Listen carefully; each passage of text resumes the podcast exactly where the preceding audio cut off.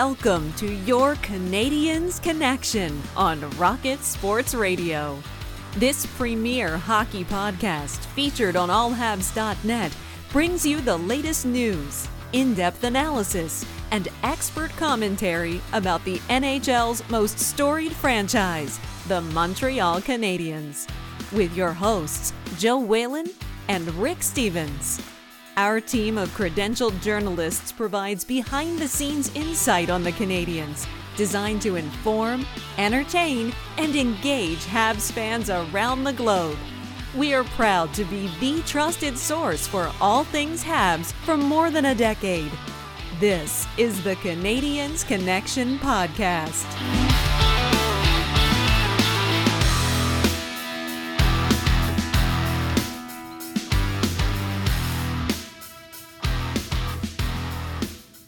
Hello, everyone, and welcome to the Canadiens Connection podcast here on Rocket Sports Radio, uh, keeping you informed, engaged, and entertained. My name is Joseph Whalen, and I'm going to be your host for the next hour. This is episode 106 of the Canadiens Connection podcast here on Rocket Sports Radio, and I'm pleased to be joined in the studio by my co host, the uh, editor in chief, the president, the founder of Rocket Sports Media, Rick Stevens. Rick, how are you doing today? Well, to be honest, I, am doing fine and, and excited to be here. But uh, uh, we were just talking pre-show that had my flu shot yesterday, as I encourage everyone to do, and I feel like I got hit by a bus. But uh, other than that, other than that, I'm feeling great, and um, it was such a again uh, an amazing week uh, in hockey for the Montreal Canadiens. We got a ton to talk about. Uh, today. We've got some uh, free agent sign, uh, free agent signing, uh, contract extensions. Um, you, you, know, last week we had a pretty full show, and um, amazingly, um, it was our most listened to uh, episode of 2020. And I want to thank uh, everyone, every one of our viewers for, our, listeners for, um, for not only listening to the yeah. episode, but for uh, uh, passing it on, uh, sharing it, uh, getting their friends uh, and and uh, and others to to know about it. So this this podcast is growing, our our listenership is growing, and we just we're we're very very grateful to all of you out there but yeah, just a, a, remarkable week in the world of sports, Rick. And we've had some contract signings that we're going to get to, and certainly social media has uh, been aflame with all the news of the past week. Aflame? Aflame. Really? Aflame. Whoa. Are you talking about that ice resurfacer uh, video um, uh, completely engulfed in flames? Uh, did, did, you say ice resurfacer? Yeah, ice resurfacer. What's wrong with that? Do, do you mean a Zamboni? Oh, no. Oh, no. Here we go. All right. All right. You've what? done it. You've done it. Um, all oh, right, okay. I'm I'm I, I am required I'm required to to read this. This is an official statement that we've received, official media release from the Zamboni company, and now you've done it. Oh, okay. Um, to whom it may concern, there have been numerous improper references to Zamboni in connection with an unfortunate incident in Rochester, New York on Wednesday, October 14th the ice resurfacing machine seen on fire in the photos and videos, which were shared online, was not manufactured by the Zamboni company. And uh, Joseph Whalen, it should not be referred to as a Zamboni, which in and itself is an improper reference as a noun. We appreciate the numerous posts by members of the public where they have taken the opportunity to point out that it was not a Zamboni brand ice resurfacer illustrating the awareness that the use of the brand name Zamboni as a generic product descriptor is incorrect. So what the heck? So, what? There's ice resurfacers that they're okay. This is this is news to me. I don't know if it's an Olympia, but I don't want to say that because we might get another media release from those folks. this is this is all news to me. I there's ice resurfacers that aren't Zambonis. Mm-hmm oh, okay, this is, I, I don't even know what to do at this point. This is the most 2020 thing that I've ever seen. I, everyone's been saying that about anything at all in the year 2020, where anything remotely uh, unfortunate happens, and everyone says, "Oh, that's the most 2020." I think this is the most 2020 thing. I think not so. only the the the ice resurfacer in flames, but me finding out that there's a difference between some Zamboni, a Zamboni and an ice resurface. Uh, this is uh, this is too much for me, Rick. I think we have to stop the episode here. A, a critical difference. yeah, before we get in any kind of legal trouble here. Yeah. but Rick, uh, as I was saying, uh, social media has been a buzz, has been a flame, whatever it is you'd like to say. There's been a lot going on this week, and we certainly have a lot to get to. So I say we get this show on the road and steer it mm. away from any conversation that might get us in legal trouble, as you just said. Uh, so, Rick, starting things off with, well, we're going to get to the signings just as an aside to set it up the show for all of our lovely listeners who you just mentioned uh, made last week the most listened to show of 2020 uh, in segment number two we're going to be talking a little bit more. We touched on this last week. We're going to be getting to it a little bit more in depth. The criticism that has been coming and directed at trevor timmins following the 2020 nhl draft and has since uh, been directed towards Marc Bergevin as well. And you got the former general manager defenseman of the montreal canadiens serge savard commenting on uh, that. So we are going to be getting to that in segment two, uh, just as a, a, heads up. But first, we'll get to the different signings that we've seen this week. And this was one that we have seen coming for a while. Um, Charles Hudon uh, signs with Lausanne in the National League of Switzerland. I don't think that's that comes as a huge surprise, uh, but now it, it is official. Uh, Charles Hudon um, had had uh, I think uh, been given opportunities and uh, hadn't been able to take advantage of them at the NHL level. I think uh, he had some frustration. The team had some frustration, and and things kind of uh, have come to a natural end. the Canadiens to retain his rights, um, qualified him, be, him being a restricted free agent. Uh, but then now um, Charles uh, is is uh, was off to Switzerland. Actually, last Saturday he he left uh, uh, to arrive in Switzerland on Saturday to beat a new. set of restrictions that were imposed by the Swiss government on Monday as Canada was added to their red list. Uh, so he arrived without a contract, uh, without a visa, and those kinds of details uh, had to be worked out. Uh, they were, um, and he actually got into um, his first game with his new teammates. Uh, and made an impact immediately. A three a, nothing win for Lausanne, where um, Hudon collected a, a, goal and an assist. So um, uh, not a bad start, and he's there to provide offense. And uh, um, the game a little bit uh, speedier for him uh, than uh, than he could uh, adjust to in, in the NHL, but not so much in the Swiss league. And a great start for him there. And I, I think he'll he'll be comfortable, and and maybe even he'll shine so that. Uh, he'll uh, attract some uh, attention. I think that's his goal is attracting attention yeah. from other teams around the NHL. Yeah, and I mean, I think that this was this is the natural progression of things because we've seen in Montreal at least um, he hasn't been able to adapt to the speed of the NHL. Um, he's been a, a, producer at the AHL level that just hasn't been able to translate his game. Uh, going overseas, I think, is is a smart move for him, and obviously you want to wish him all the best uh, wherever his uh, journey takes him uh, after this season. If it's back in the NHL, if he if he finds a suitor, if he finds a team that's interested in him following uh, his season there, we'll see. But uh, this seems to be the natural progression of things. Um, and Rick, in addition to that, uh, we have seen in the last number of weeks young players around the NHL and the Montreal Canadiens uh, have been uh, included in that, making a concerted effort to loan young players to teams overseas so they can get in some game action. And Jesperi Kotkaniemi is no different. He has been loaned to Ässät of the Finnish Elite League. And uh, this seems to be, I mean, for him to get in some game action, we saw the form that he had in the playoffs. You want to maintain that if possible, and keeping him in game shape, I think, is the best way to do that. Well, in the in the pause, he uh, he certainly uh, uh paid attention to his conditioning and uh, made an immediate impact in the return to play and the playoffs. And as you said, uh, don't stop that momentum.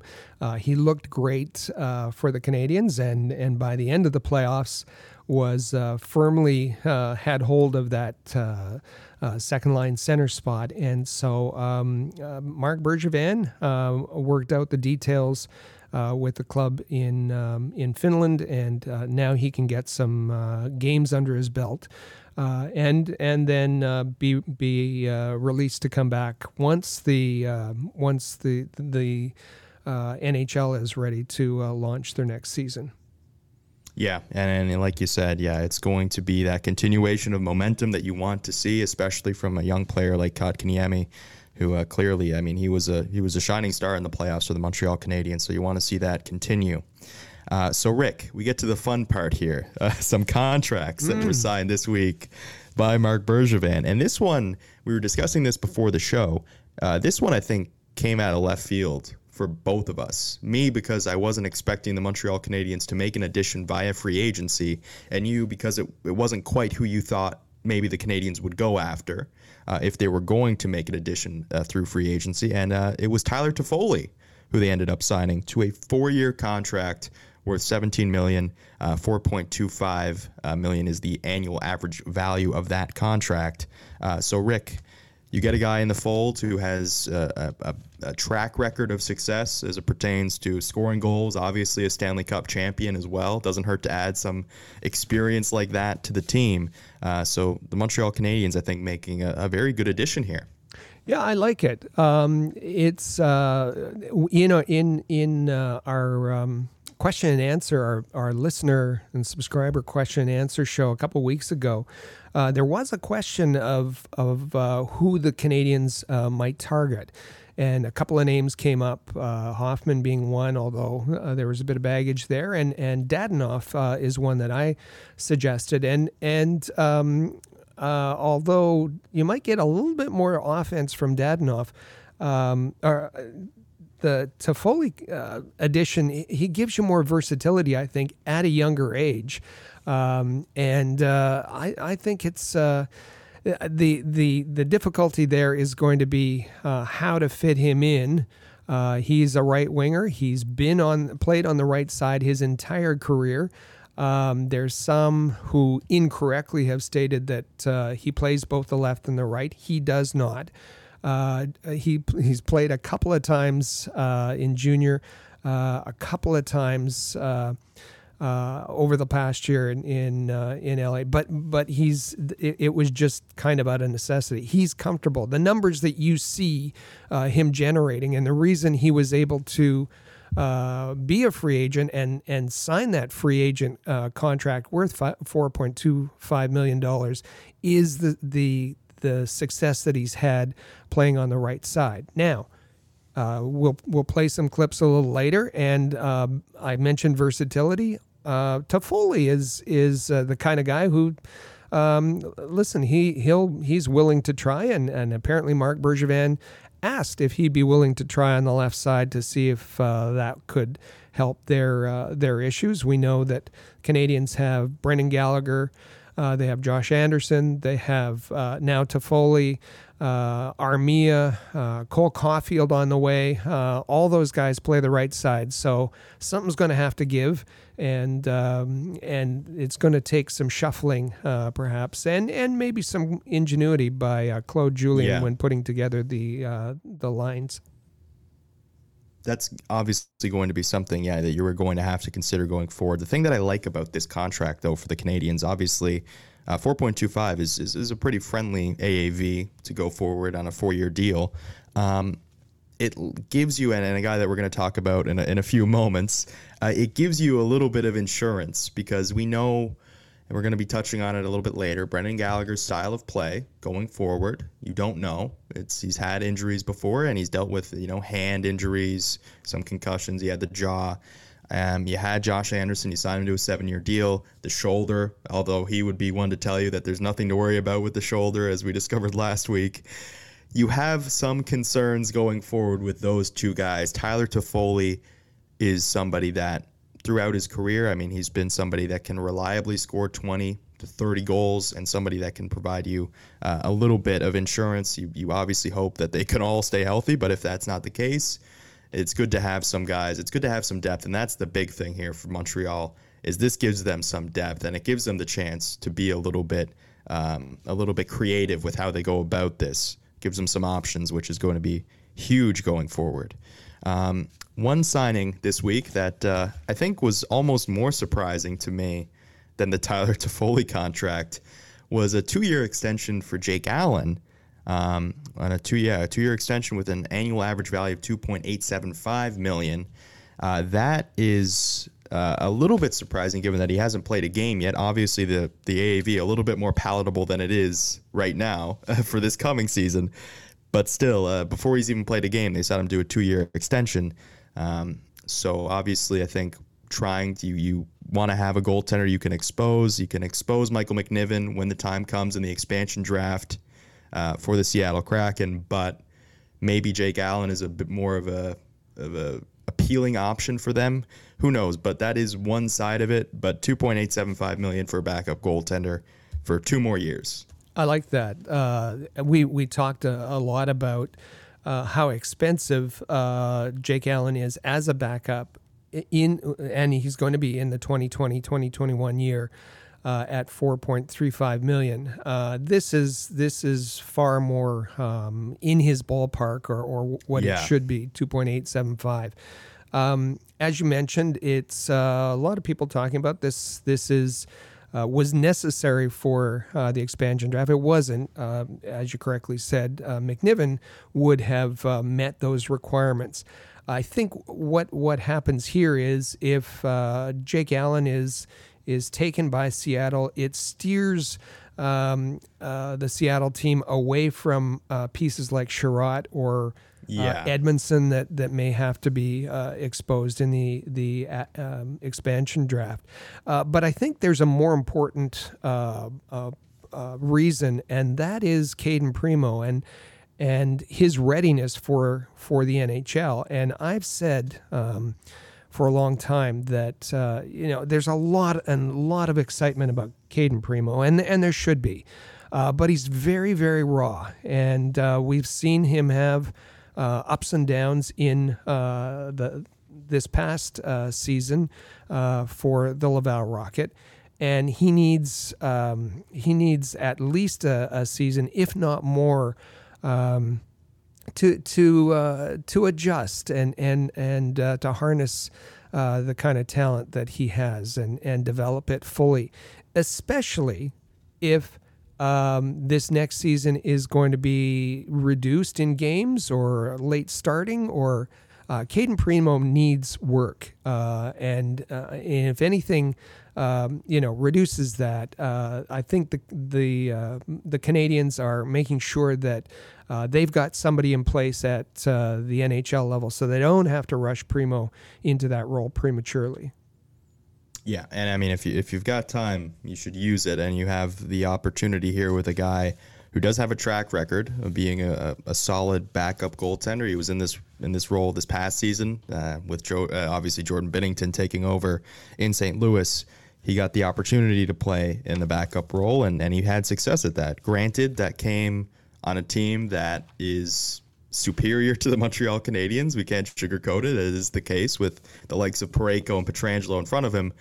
But I mean, if you can get him at a little bit of a friendlier AAV as they did here, I think this was something that you you should have you should have certainly considered, and then they ended up getting it done. So, a good bit of business there for Marc Bergevin. Um, and then the the main course uh, for this week was the Brendan Gallagher six-year contract extension worth 39 million, 6.5 AAV. Came after reports uh, of uh, that had emerged saying negotiations had stalled and it didn't look promising. Uh, but the sides came to an agreement the following day.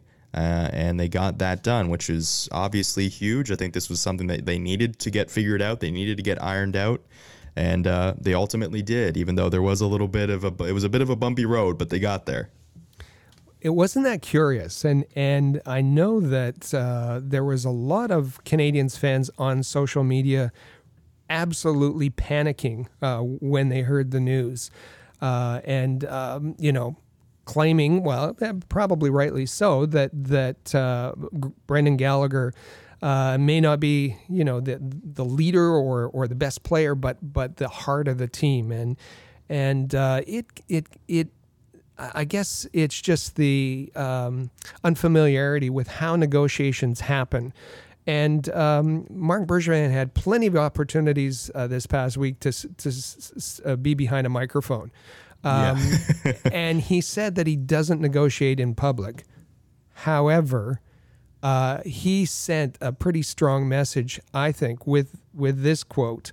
Uh, there are players who will make have to make sacrifices to stay in Montreal, um, uh, and and um, uh, I think that was that was a message to Gallagher. It was a message to Danault. It was a message to you know um, others, uh, Tatar, uh, others as well. Yeah. That that um, you're going to have to you're going to have to take uh, less uh, maybe than than you think you'll uh, take.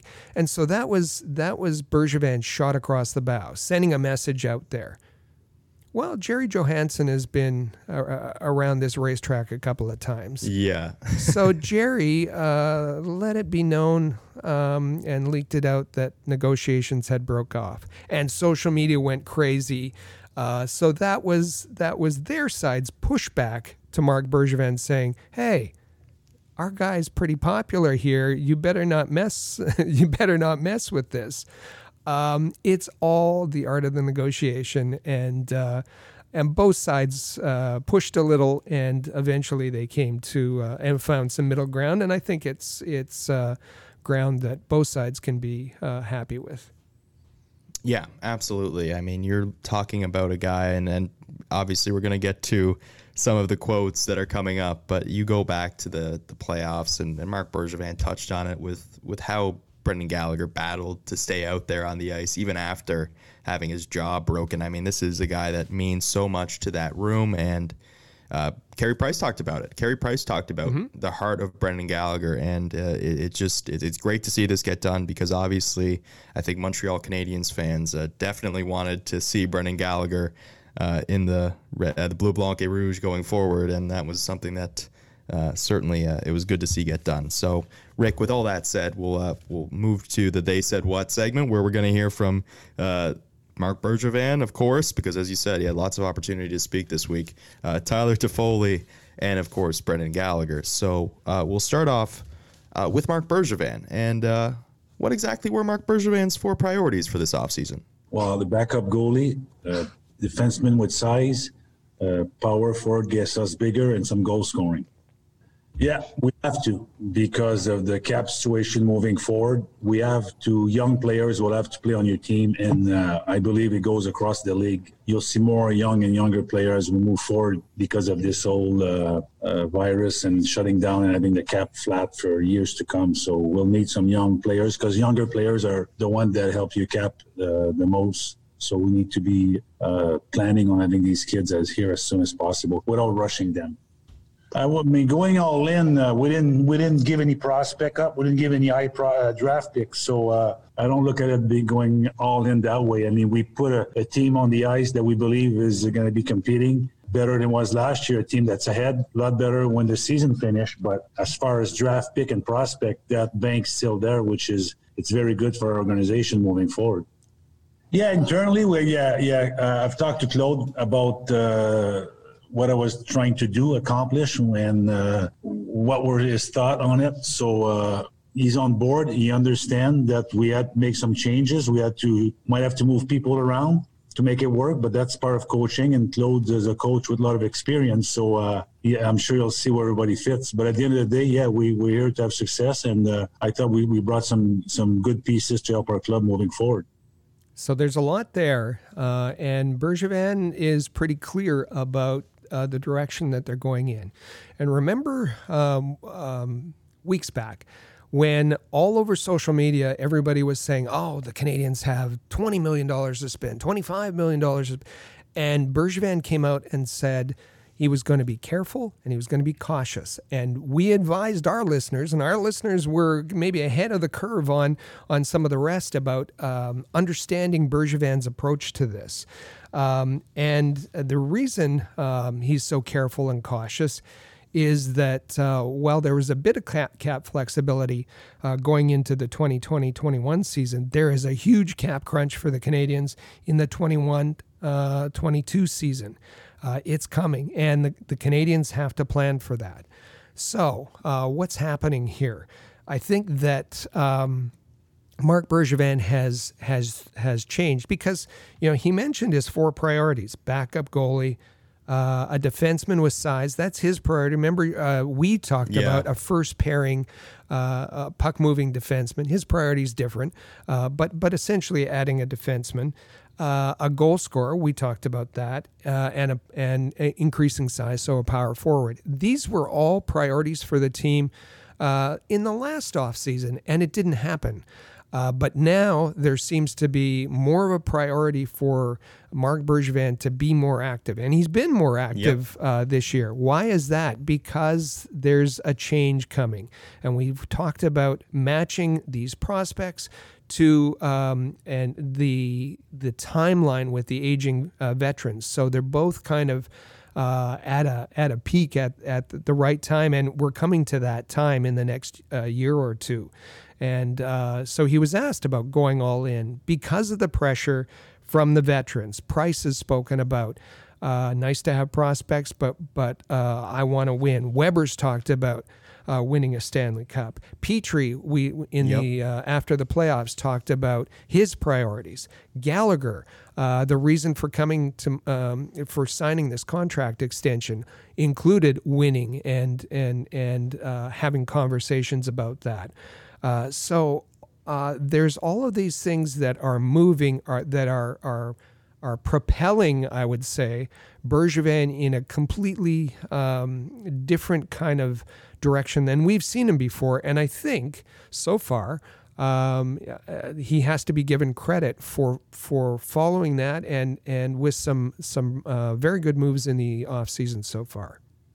Yeah, and I mean, listen, you talk about a team. I mean, no one was really expecting the Montreal Canadiens to beat the Pittsburgh Penguins, and they do because they have a fresh Carey Price, and they do have pieces there that obviously you just touched on with the aging veterans now, with Gallagher, with Weber, with Petry, that can contribute to a winning team. You just need to surround those guys, and he's done that, which I think he deserves a lot of credit for because in previous years he hasn't been this active.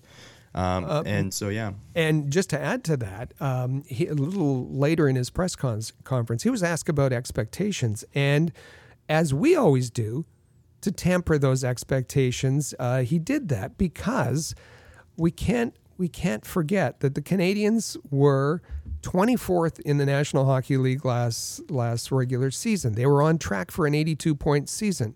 Uh, they were equally bad on the, the power play as well as they were on the penalty kill. 19th on the penalty kill, 22nd on the power play. So they've added some good pieces. But Yeah. but where does that get them? Does that that get them back into the playoffs again? Does it get them all the way to be able to compete with a team like uh, Tampa or others, Boston or or those at the the upper echelon? We got to temper our expectations. Moving in the right direction, but uh, let's let's have some calm here. Yeah. Personnel changes are great. You need to, at this point now, I think you need to start thinking about the tactical changes that are going to be necessary for this team to take that next step. Uh, but Rick, Marc Bergevin also touched on the reason for the contract extension for Jake Allen. Well, I had it obviously before I, I did anything. I've talked to my goalie coach and uh, I got his, his his advice on what do you see Cayden. And Cayden's a very good, young, promising prospect. And the best for him we see now is to play some games. I mean, uh, you look at the Corey Crawford with Stéphane had in Chicago played lots of games in the American Hockey League. So uh, goalies are probably the one that take the more time to become uh, ready to play. So uh, there's no rush with Cayden. And uh, uh, extending Jake doesn't mean we don't see uh, Cayden. We just we're protecting him as far as being a goalie, and you know, and again, time will tell. I mean, we we, we see him as a really hot prospect, but the rest is going to be up to him to, to show that he's still progressing to become an NHL goalie sooner. So as we talked about in the last uh, uh, little bit, uh, uh, sure, uh, as people are saying, this is was all about the expansion draft. Marc Bergevin saying, uh, "Hold up there." Uh, Yeah. After I talked to Stéphane Waite, uh, this is this is about the development of Cayden Primeau. Yeah, and that should be at the at, that should be first and foremost when you're thinking about this because obviously an expansion draft, even though we didn't see it, we, we saw one not too long ago, is a little bit of something. It's not something that you genu, genu, uh, gen generally, excuse me, have to concern yourself with. I got it. I got there eventually. but it's not something you generally have to concern yourself with. But what you do have to concern yourself with is the prospects and where they are and how long, how far along they are in their development. So that's certainly something I think that that should be at the at the first and foremost of, of Marc Bergevin's mind. Um, but as I just touched on a little bit ago when I was talking about the right side for the Montreal Canadiens, and as we were discussing, um, it looks like something might have to give there going forward. But at least for the time being, the Montreal Canadiens have got some options, and Marc Bergevin touched on that. You know, when we brought uh, him and, and, and Ty and, and we now we have Gally, they're all right shot. I get it, but they're all different. They all bring some different aspect to their game, all effective in different ways.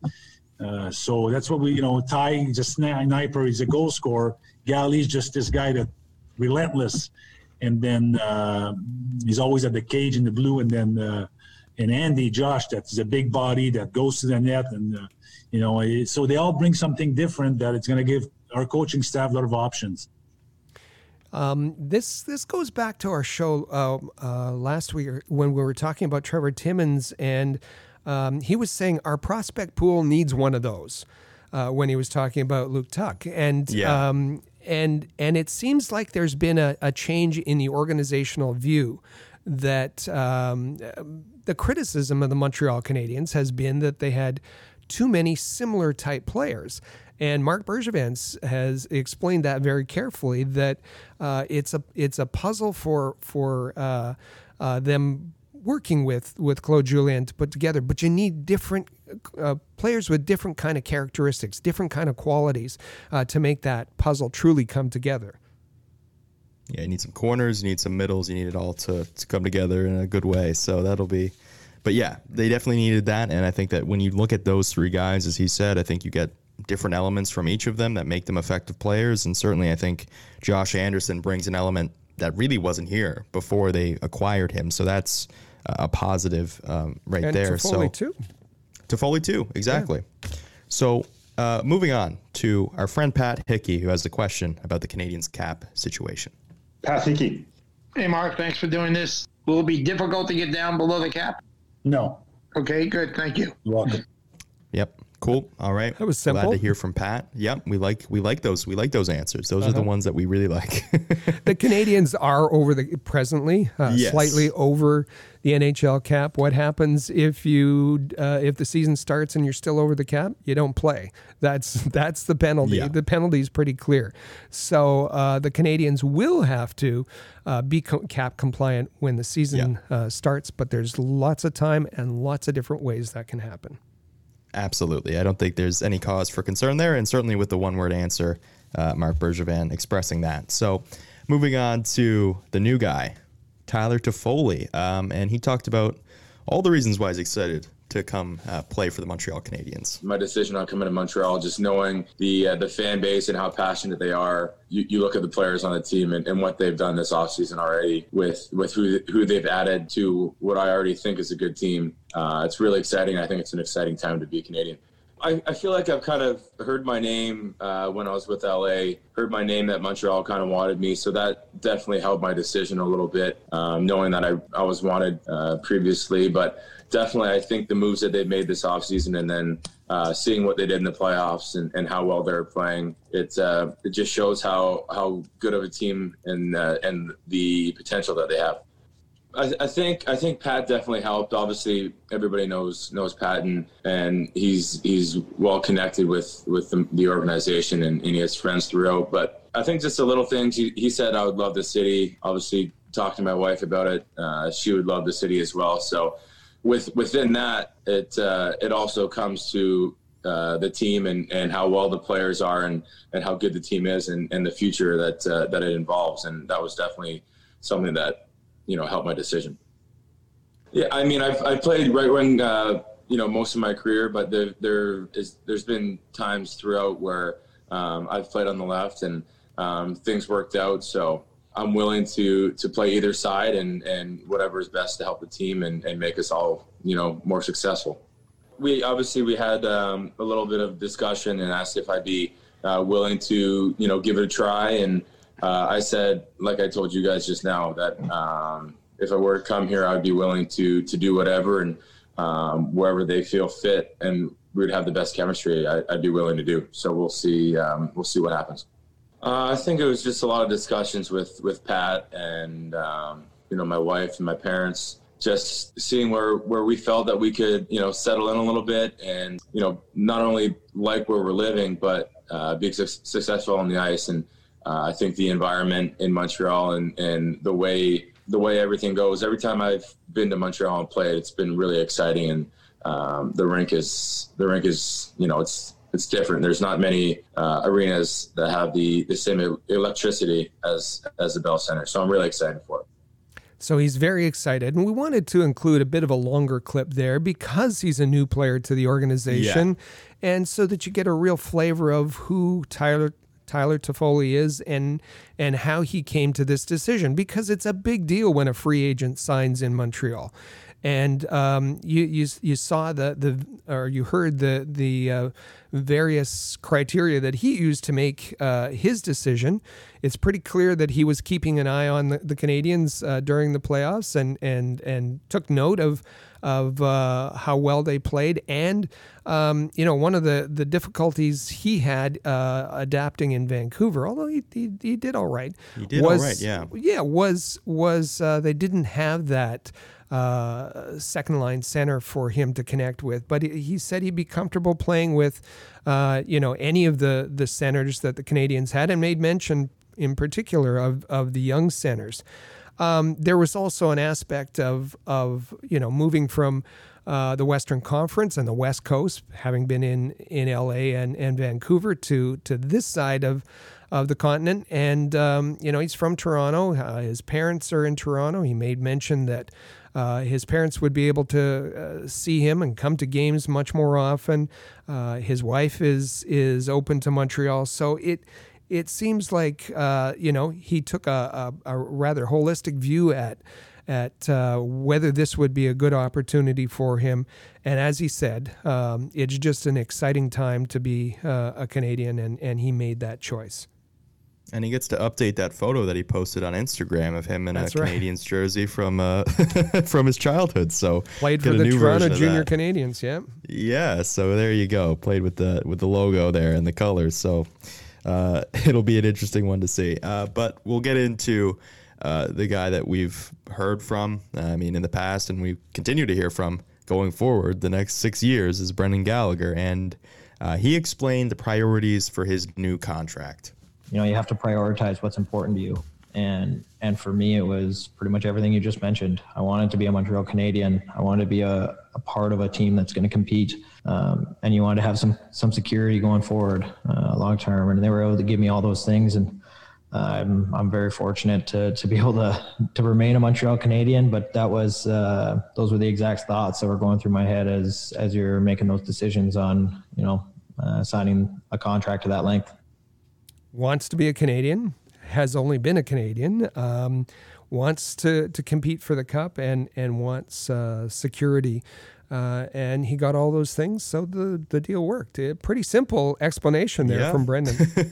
Makes it all sound pretty easy, doesn't it? Mm-hmm. Uh, but he touched on the breakdown in negotiations that seemed to have been a, a bit of a, of a curve in the road. It was hard, uh, if I'm being honest. It was tough.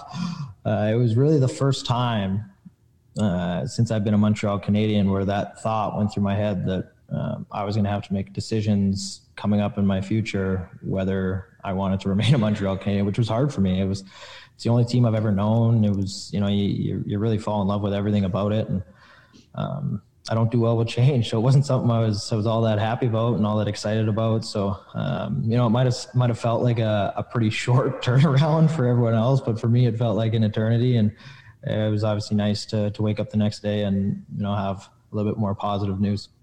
Glimpse into the whole negotiating process that. Uh, you know, Brendan Gallagher is a pretty confident player on the ice, but when you get into these uh, back and back and forths about contract negotiations, yeah.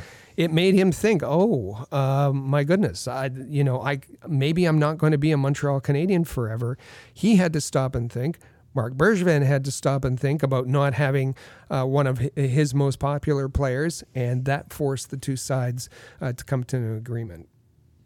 Yeah, and I mean, this is obviously, I think, something that for Montreal Canadiens fans, it was very welcome news to see the following day that the Canadiens and Brendan Gallagher came to this agreement uh, after some heavy lifting from uh, Marc Bergevin and Gerry Johannson. But moving on to Brendan Gallagher discussing the the leadership core of the Montreal Canadiens and specifically Carey Price and Shea Weber.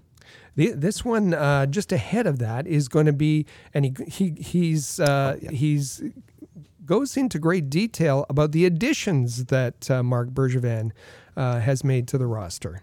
It was, it's honestly, it's unbelievable um, to see the additions we've been able to make.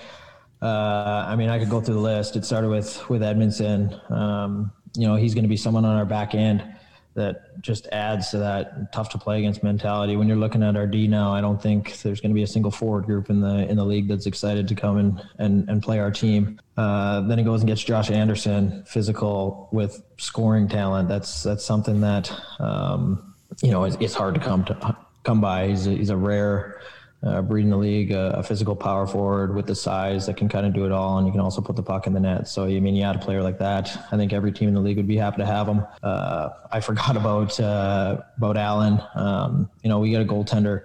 We know how good Pricey is. Uh, he's the best goaltender in the world when he's refreshed and, and healthy and has that energy. And uh, we have an opportunity now to play a, a goalie that you know he can he can start for us 20 plus times and we're confident in him and, and he's going to get the job done and then that's going to make Pricey that much better which is obviously scary. And then uh, just a few days ago we had you know Toffoli a, guy that's pretty much scored everywhere he's been his entire life. And um, you know he's the same age group as me so I know him a little bit played against him. We actually played on the same team um, a couple summer hockey tournaments in Mon- Montreal uh, strange enough. But uh, his his entire life. He's he's put the puck in the net. He's found ways to score. He was on a, a Stanley Cup winning team. Um, you know, he's he's just a guy that's going to bring that experience and.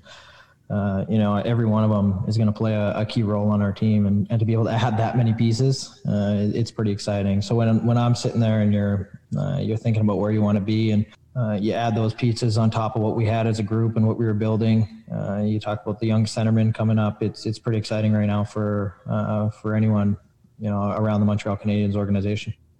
You want someone to give a detailed view of what just happened yeah. in the offseason? uh, bring in Brendan Gallagher.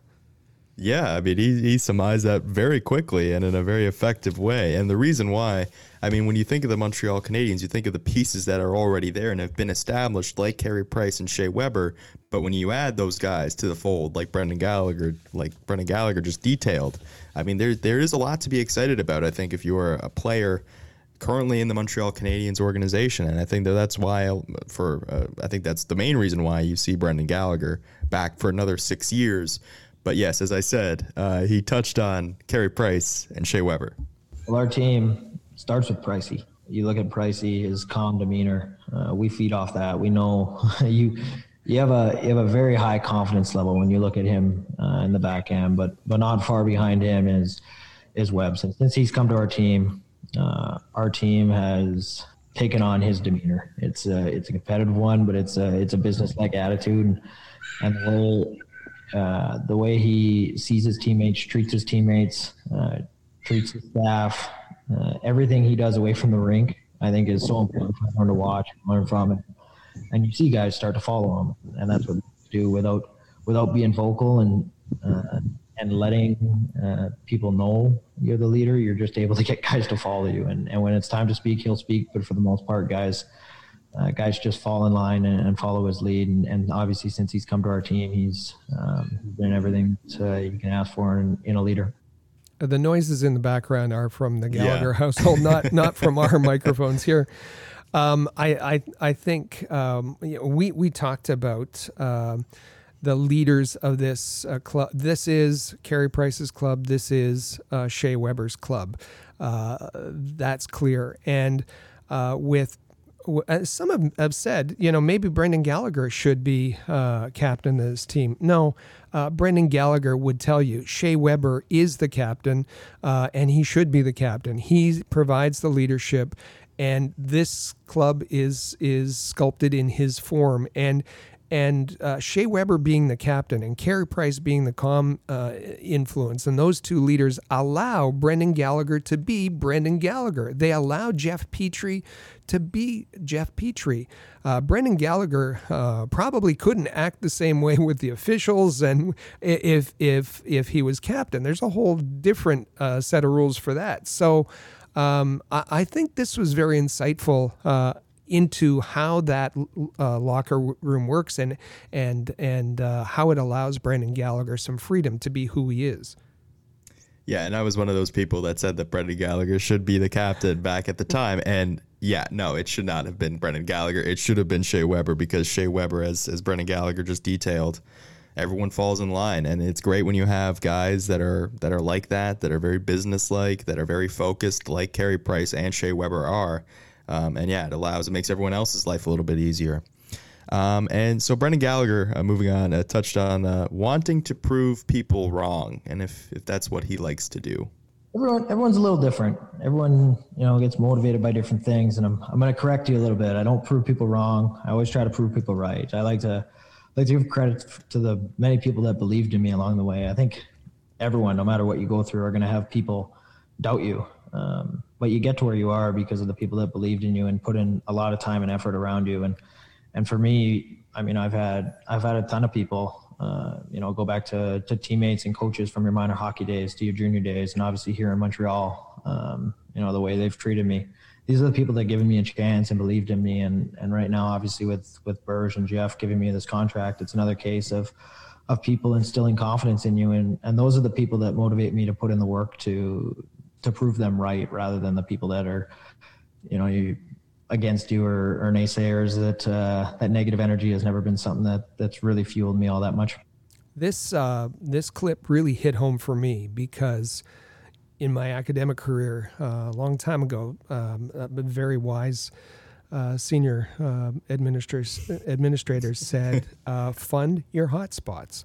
Fund your hotspot. You can get mired in in those people who are trying to who are causing problems for you and you can spend an awful lot of time with them uh, to sort out the, those issues. Or you can you can as as uh, Brendan Gallagher s- says uh, don't don't worry about people who are are uh, trying to criticize you and, and and worry about proving them wrong prove the people who support you. Prove the people who are with you. Who are the people who will stand beside you. Prove them right because uh, they've contributed uh, to your success. And uh, th- th- my philosophy is very much in line with exactly what he said there. So uh, it was an important clip for me to, to share. Oh, just a very yeah very wholesome approach uh, for Brendan Gallagher, and uh, I know that there might be a lot of with Brendan Gallagher, the type of player that he is, you have to know that there's maybe a lot of negative energy, mm-hmm. mostly from other fan bases, flying at him. So the fact that he just doesn't really pay any attention to that, I mean, that's that's pretty. that takes a lot of discipline, I think, on his part to really just want to prove those who support him that they were right about him. Uh, and the one question that I think, and, and I sort of referenced this before.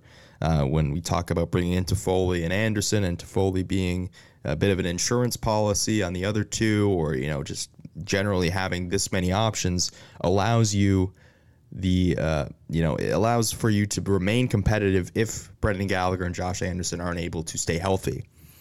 Uh, so Brendan Gallagher was asked point blank if his body will hold up for the length uh, of this contract. every, time, every, time, I hear it, I laugh. Um, I, I, put I put quite a bit of work in in the summers um, to prepare my body to be ready. The injuries that I've had uh, I've had a couple, you know, uh, knee injuries, I guess concussions that are, uh, you know, maybe body parts. But other than that, I mean, I, I broke my broke my hand from a couple slap shots. I broke my jaw from a stick. Uh, I think these are injuries that anybody would have, and regardless what you're doing, I'm going to continue to play the same way. I'm not worried about my body holding up. That's the the uh, that's what the summers are all about. We have enough time to prepare it and and to keep it ready. I feel feel just as good as I did uh, a few years ago, and I, you know, I hope it stays the same way. But I'm pretty confident that I'm going to be able to you know, uh, you know, be out on the ice and, and, competing with my teammates. And you know, at the same time, in seven years, this isn't a, a retirement package. I'm I'm still looking to play. So, uh, you know, you got to earn your next one. Just like when I signed my last deal, I heard these same questions: How is your body going to hold up for six more years? It it found a way. Going to do the same thing for for six more years after this one, and and try to earn that next one. So after these next seven years, he's looking for his next contract already. Yep. Love that attitude. um, but this was something that uh, Marc Bergevin was asked a, a few weeks uh, ago about the risk of of signing a long term um, uh, lucrative deal with Brendan Gallagher, and and he said, of course there's a risk, but uh, I don't want Gally to play any other way. This is the way. This is the way he plays. This is who he is. Uh, so I accept that risk. Yeah, and I mean when he's produced for you the way that he has, I mean you almost have to do this given the fact that Brendan Gallagher has given up so much for this team and played through so much. I mean, in the playoffs, wasn't just the draw. I mean, he was also dealing with a, a, myriad of other injuries that he accrued along the way. So this is something that I think when you look at Brendan Gallagher, when people say that he is the heart of this team, and even Carey Price saying that, that Brendan Gallagher's heart is something to be to marvel at. I mean, this is uh, something that needed to get done, and it's good that it did. And we'll we'll see how the next uh, the next seven years go for Brendan Gallagher. Hopefully, uh, he's he's able to stay healthy. But as you said, uh, Marc Bergevin, um, a very emotional Marc Bergevin, mm-hmm. Uh, talking about uh, Brendan Gallagher and what he loves about Gallagher. I mean, he, like I said, I, since day one, I, I watch. I became a Joe manager. He's been on our team, and I mean, you saw in the playoff, he got cross check in the face and he, he wouldn't want to miss a, sh- a, shift. He didn't want to leave. I mean, he, you have guys in the past I've seen they get uh, they get slashed and they get a fingernail missing and they're finding a way not to play. This guy's just he's everything you want about a hockey player, and that's what I love about him. Now let's remind ourselves that uh, uh, Brendan Gallagher kind of he didn't have a very good playoff. He disappeared for for the playoffs. He yeah. he wasn't very effective, and um, maybe maybe con- controversial. Uh, uh, Kirk Muller certainly got his attention uh, by ben- benching him in the third period, essentially uh, for a game. The next game, he was he came out a man possessed, uh, and he was a different player. Now, um, you know, everybody says uh, that Brendan Gallagher. Uh, he doesn't take a shift off, and and he's and and a lot of those are, are cliches, and and of course it's not true. Um, and and and he does have his he takes bad penalties. He you know yeah. Um, uh, so uh, as a fan favorite, he kind of gets uh, the benefit of the doubt a lot of times. But um, Marc Bergevin, um, well, uh, Brendan Gallagher in his press conference talked about uh, just that. Uh, if you're a 25 or 30 goal player, uh, what are you doing the other 50 games um, you, that you're not scoring, assuming you're getting a goal in a game? Um, and and he said he has to he has to uh, do other things and, and generate energy and and and uh, Marc Bergevin said uh, right there that that one of the reasons he loves them is that you know, he is that kind of energy guy that he doesn't want to come off the ice. He can inspire the team, and in, in um, even when he's as this past uh, playoff showed, he wasn't having a particularly good playoff. Yeah, and I mean it's it's about how you deal with that as well. And I mean, Marc and, and Brendan Gallagher talking about wanting to prove people right. I mean, you have to imagine that given the fact, as you mentioned, he wasn't effective throughout the playoffs uh, that that's going to be something that motivates him as well. He's always been that type of person, that type of player that has always uh, seemingly been motivated by um, whether it's the team coming up short or himself. He always seems to bounce back, so that'll be something to watch. But uh, Marc Bergevin also touched on the personality of Brendan Gallagher, saying that he is uh, no maintenance.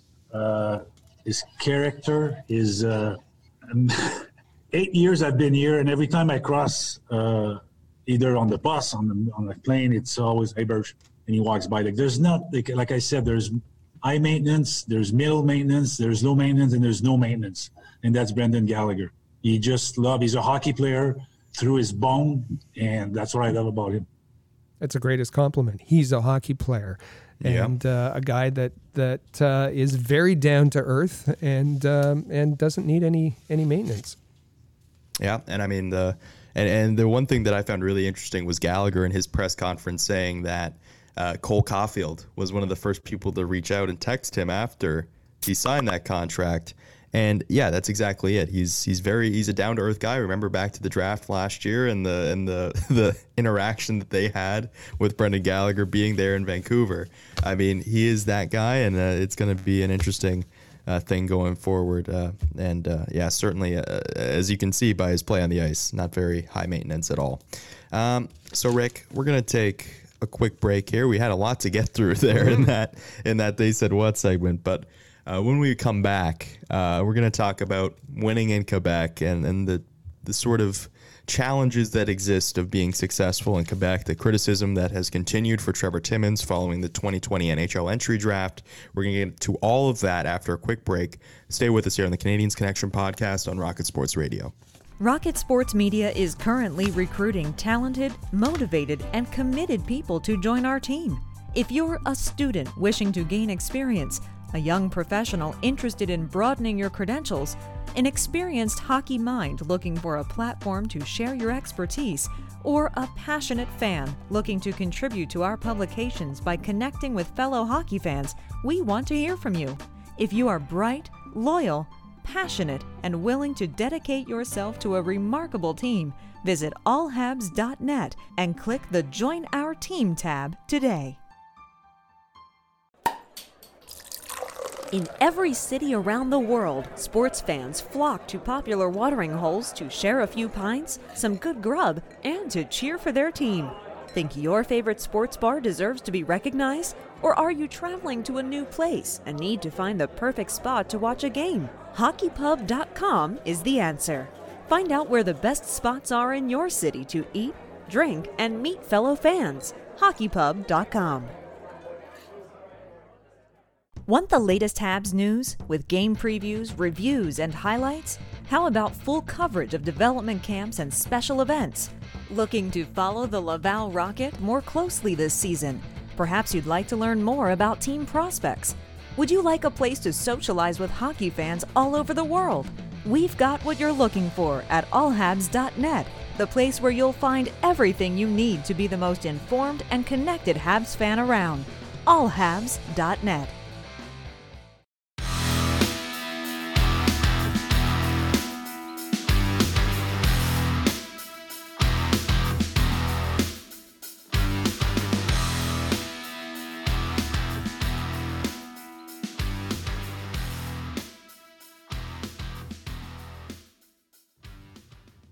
And we're back here on the Canadiens Connection podcast. You can follow me on Twitter at Joe Whalen19. Uh, you follow Rick at All Habs. You follow at Habs Connection on Twitter, Facebook, and Instagram, and visit our website at CanadiensConnection.com. Uh, so, Rick, we touched on this very briefly last week. Of course, the main focus of last week's episode was coming out of the NHL entry draft and then in the beginning of free agency. Um, but the one thing that we we sort of touched on was the fact that Montreal Canadiens did not draft any players from Quebec or from the QMJHL. And, and that generated a little bit of controversy, and, and Trevor Timmins had to go on the defensive a little bit, and and say that it you know it hurts him to not draft somebody from the Q each year. You know, any year that it happens, it, it hurts him that he doesn't do it. Um, his wife uh, being, um, you know, having a francophone last name Poirier. So he he went on the defensive last week, but the criticism continued into this week, and it sparked the conversation and one that we've had in the past. We usually every offseason, I think, in the in the three in the three seasons we've done this, I think we've had the conversation at least once per season about the challenges of winning or being successful in Quebec. Well, it's it, it, it, it it's very challenging, and uh, I think back to Pierre Boivin, who uh, when he was leaving as president of the Canadiens, outlined how difficult how difficult it was operating, and um, and in turn winning, being successful. And um, as he said, much of the uh, the constraints are self imposed, and uh, and this response, uh, you know, uh, the the the criticism of Trevor Timmins is uh, is completely unfounded. Um, he's one of the smartest talent evaluators in all of, of the NHL, and he, he probably would be a general manager anywhere else. Um, and and has uh, does have uh, sympathy, compassion, understanding of of what it takes to be, uh, you know, a, a, a, a, selector in in this uh, in this environment.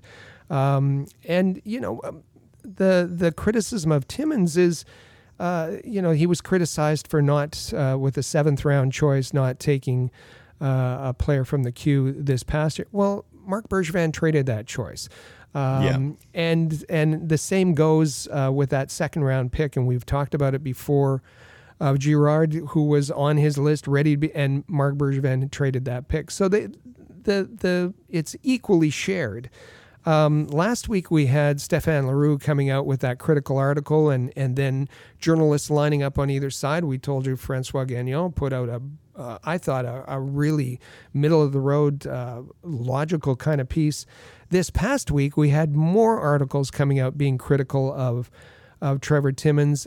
And uh, like there was an article um, in uh, Le Journal de Montréal, and I thought, who in the world is that guy? I've never heard of him. Um, well, he's not. He's not a sports reporter at all.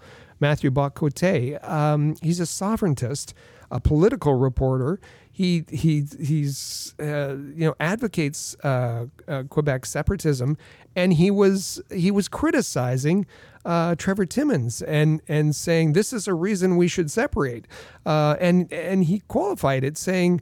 Um, you know, uh, I don't know hockey at all. However, I know that Trevor Timmins should be selecting players from Quebec, which, um, again, this brings this into a whole different kind of sphere uh, than any other team in the NHL uh, has to deal with. And the, the only thing, the only thing in recent memory that has ever come close to this, and it, it's always present in Montreal. It, it, just is. But the only thing that comes close, is thinking about this, was years ago on Coach's Corner when Don Cherry uh, criticized Brian Burke, the then GM of the Toronto Maple Leafs, about selecting U.S. college guys over OHL talent.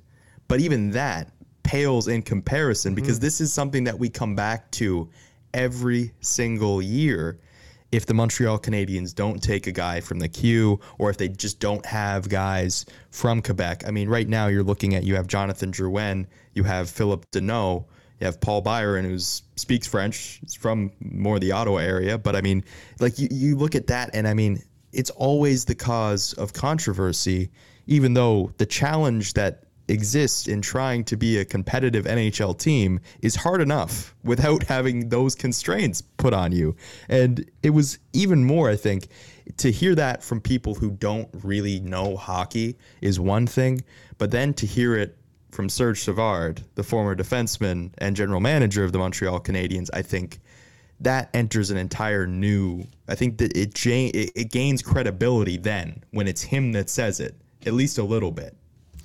Yeah, Serge Savard loved him as a player, um, appreciated uh, what he did as as a GM, but once he was fired from Montreal, and and uh, you know he references that uh, in his comments uh, this week. Uh, he said that's a scar that will never be completely healed. He's still bitter about being fired from yeah.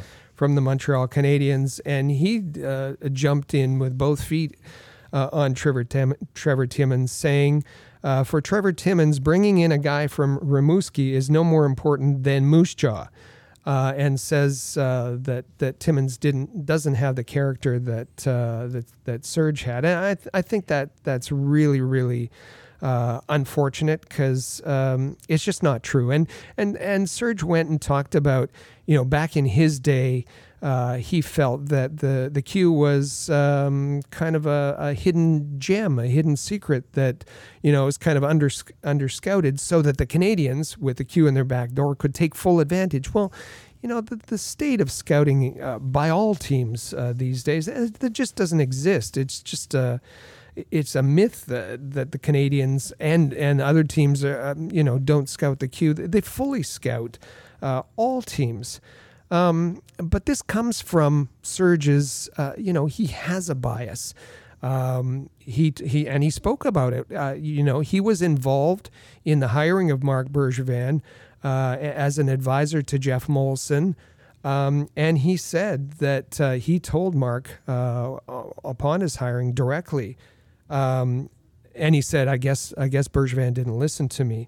The people will let you win in English, but they won't let you lose in English, uh, which I thought was a, an interesting comment. And we, we have to temper this by remembering that that uh, Serge Savard uh, was involved in pursuing ownership of a, of a new NHL franchise in Quebec for the Nordiques. And his pledge at that time, his promise, was that the roster would be 100% francophone, which seems a little silly now, but but that's what what he was uh, uh, promising. Um, and so he comes at this whole thing with a with a particular bias, I think. And it's just the whole thing is rather unfortunate. And I think it's really unfortunate that um, there's this notion out there that um, that fans growing up in Quebec can't relate to anyone else other than a francophone. And uh, I don't understand what what uh, the semantics of of uh, bringing a, a, a homegrown player uh, to your development camp when there's no, you know, uh, chance of, of them making the roster. I don't understand taking uh, a, a Q player with a seventh round choice just just Yeah. to show the. Fa- I don't understand any of that. yeah. I don't get any of that. It's just semantics. Um, and and listen, we live in a, a, a culturally diverse country. Everyone in this country is expected to relate to each other, irrespective of language, irrespective of culture, religion, gender, race, all of that. Um, growing up, I had uh, uh, I was a fan of the Montreal Canadiens, and and language had nothing to do with whether I liked a player or not. I had trouble understanding some of the of my heroes uh, that had trouble communicating in English, but it didn't matter. Um, it it it it didn't matter. There was that connection anyway, um, and and fans, young children, uh, they'll relate. They'll they'll relate however they want. They'll choose the the players they like, regardless of whether their first language is is French or English or Swedish or Finn or Belarusian. Yeah. Um, it's it's just uh, I, I don't know. Um, I, I I don't I, I I have a difficulty with this, and I think about um, you know because uh, we had um, uh, Bobby Farnham on uh, on uh, the press zone uh, last week, and and uh, Bobby, uh, a player from from New England, Massachusetts, um, has that that bit of a accent, that bit of a twang, Yeah. and Bobby Farnham uh, connects with fans wherever he goes. Uh, whether the games that he played in in you know playing for New Jersey, the the Yeah. the the handful of games in Montreal, in St. John's, uh, or in Belfast, uh, where he is now, and and he said, you know, um, I d- uh, and speaking about St. John's and uh, Belfast, he said, uh, you know, there was a few that I didn't understand what they were saying, and they certainly didn't understand my accent, but we connected. We connected in some way, and this whole focus on language. Uh, seems to be missing, uh, missing all of that. That there are connections made, irrespective of of language. And, and you know, sports fans, I think it's a lot more simple than than anything than you need to make it out to be because sports fans at the end of the day, they like good players and they like hardworking players. And if you're a good player and a hardworking player, then I think that they're gonna find a way to connect with the with that player. I mean, it's just you look at and, and you mentioned. I mean, uh, and we'll get to this in a little bit in, in some greater detail. But you have guys like Koivu, Markov, Plekanec, and you have guys like Price, Weber, and Gallagher from Western Canada. Those six guys. I mean, you can argue the most popular guys of the tw- 2000s and into the 2010s those six guys, I mean, we did the bracket challenge, and, and those were the guys that you saw winning out rounds in that challenge because they're fan favorites. And we're going to get to that in just a moment. But you also, in, in, in addition to this, that I think what compounded the problem and the issue was you also had Marc Bergevin at the NHL entry draft in announcing the Montreal Canadiens' first first round selection of Kaiden Guhle, uh, you had him make an error uh, with his verb, uh, saying selecte instead of selectione, and uh, unfortunately, that also led to some controversy. Marc Bergevin, Executive Vice President and General Manager of the Montreal Canadiens, will make the 16th selection in the 2020 NHL Draft. Thanks, Gary. Les Canadiens de Montréal sont fiers de selecter the Montreal Canadiens select from the Western Hockey League Prince Albert Raiders, Kaiden Guhle. Oh no, that that's that's that's yeah. inexcusable. You may not have heard that, so uh, yeah. we'll play, we'll play Les Canadiens de Montréal sont fiers de selecter the Montreal Canadiens select from the Western Hockey League Prince Albert Raiders, Kaiden Guhle. How dare he? I, listen, uh, it's it's a tough thing to to be in that spot because it's easy enough to just yeah listen last segment I couldn't say generally. It's it's easy enough right? It's easy enough to slip like that. And unfortunately Marc Bergevin did at a very important moment. And in the midst of all the criticism about not selecting a French born talent this happens. And uh, and he apologized about it and uh, profusely at that. He actually apologized profusely about this well, he, uh, yeah, he kind of made uh, light of it at, at first. Yeah, yeah, they speak to you in English, obviously, and then uh, the sad part is, uh, I'm not an expert in any language, so it's, I wish I could pick one and do it right. But I, even when I talk in English, I get these, uh, I get confused at times. Now that should have been enough. that should have been it. That was yeah. that was uh, that was cute. That was funny. That was yep. um, and and listen, I get confused in both languages, but apparently uh, that's not enough. And it bothers me a little bit that, that this is the same team who apologized for hiring a very logical hiring, moving up Randy Cunneyworth, uh, for moving up Kirk Muller. They had to come out and apologize for uh, logically putting Kirk Muller into the head coaching position when Claude Julien had had a medical emergency. A medical emergency. Um, and and uh, here again, uh, Marc Bergevin uh, went uh, well beyond what I thought was necessary uh, when he said, "If I've offended uh, people, I really and, sincere, and sincerely apologize." And he went on in great deals, uh, great detail, saying that. listen, um, the fact that I, I I lived in the United States for 29 years, that's that's diluted my French, and and and blame it on that, or blame it on the fact that uh, I, I sat and, and talked with Trevor Timmins for six hours, and, and uh, that affected my French. And then he went on to say that he's going to have to improve, and he's committed to to taking uh, French lessons to to improve his his French. And I thought, oh my goodness, yeah. If Marc Bergevin's French is not good enough, uh, for what what hope do any of us non non native uh, French speakers have? Uh, yeah, I mean, I, I, think that that is just going a little bit above and beyond what's required. In this scenario, you had a guy who stepped up to the podium and mispronounced a word. Uh, really, I mean, it, it just, I, I, don't understand where all of that is coming from. But to get back to what we were, we were sort of touching on, uh, you had Martin McGuire of 98.5 FM. Uh, he asked a question and, and he said Gallagher is the favorite player of francophones in Quebec. How special is it to be established as one of the favorite players of the French part of this country in province of Quebec? How special is it for you? Uh, it, it, means, it means everything. I mean, for me, uh, to come out here, I, I, really had no expectations. I was just trying to, to, be a hockey player and to be a part of a, a winning team. That's really your only goal. Uh, you first want to make the team, and then you want to be a, a, a player that the organization respects. And um, the way the fans have embraced me and the way uh, you know obviously obviously it's it's there's so many Habs fans outside of Quebec, uh, but when you're dealing with with strictly Quebec, everywhere I've been, everywhere my family's been, uh, they've been nothing but but respectful to us, and and that's something that um, you know it doesn't go unnoticed. I I really do uh, I really do love that city, and I love the people, and you love the fans, and that's something that uh, you know very happy I get to to be a part of for another seven years.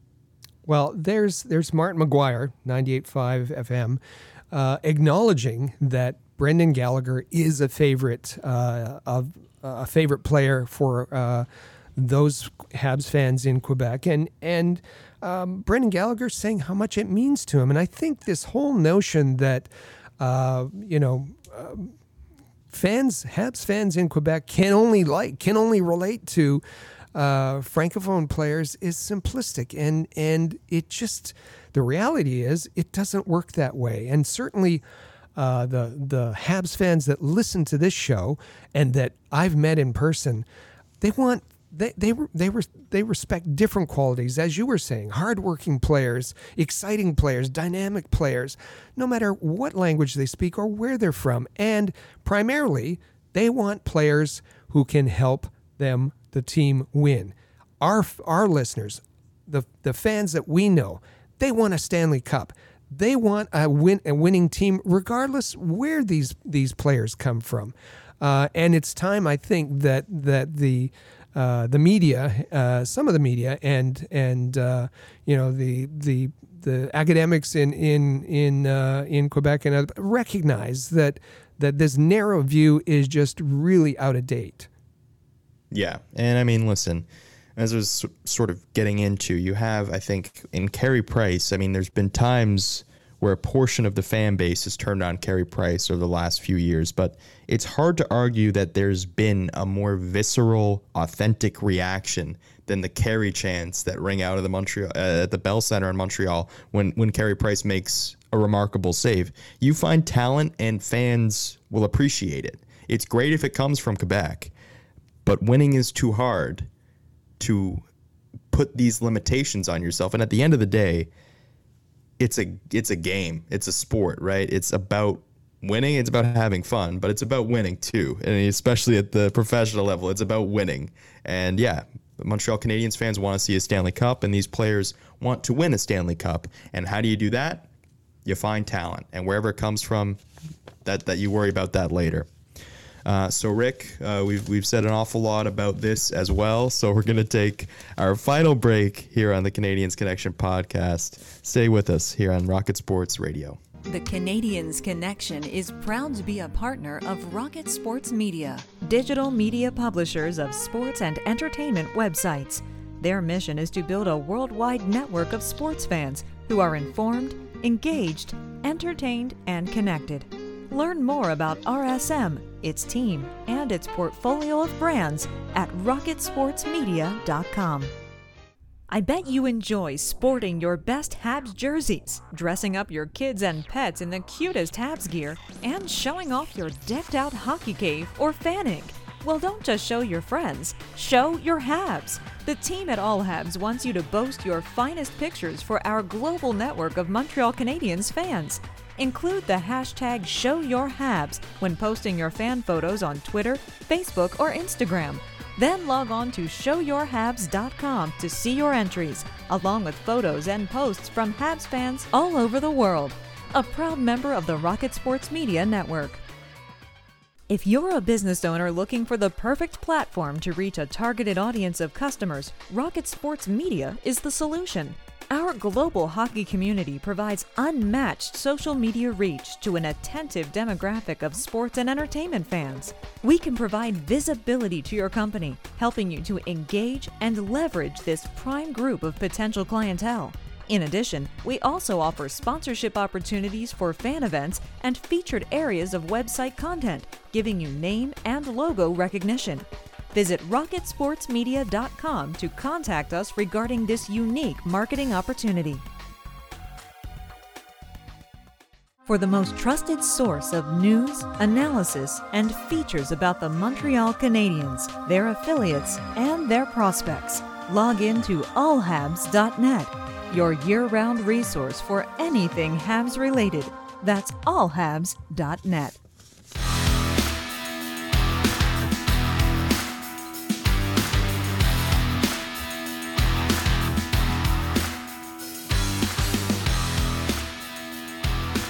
And welcome back to episode 106 of the Canadiens Connection podcast here on Rocket Sports Radio. You can follow at Habs Connection on Twitter, Facebook, and Instagram, and visit our website at CanadiensConnection.com.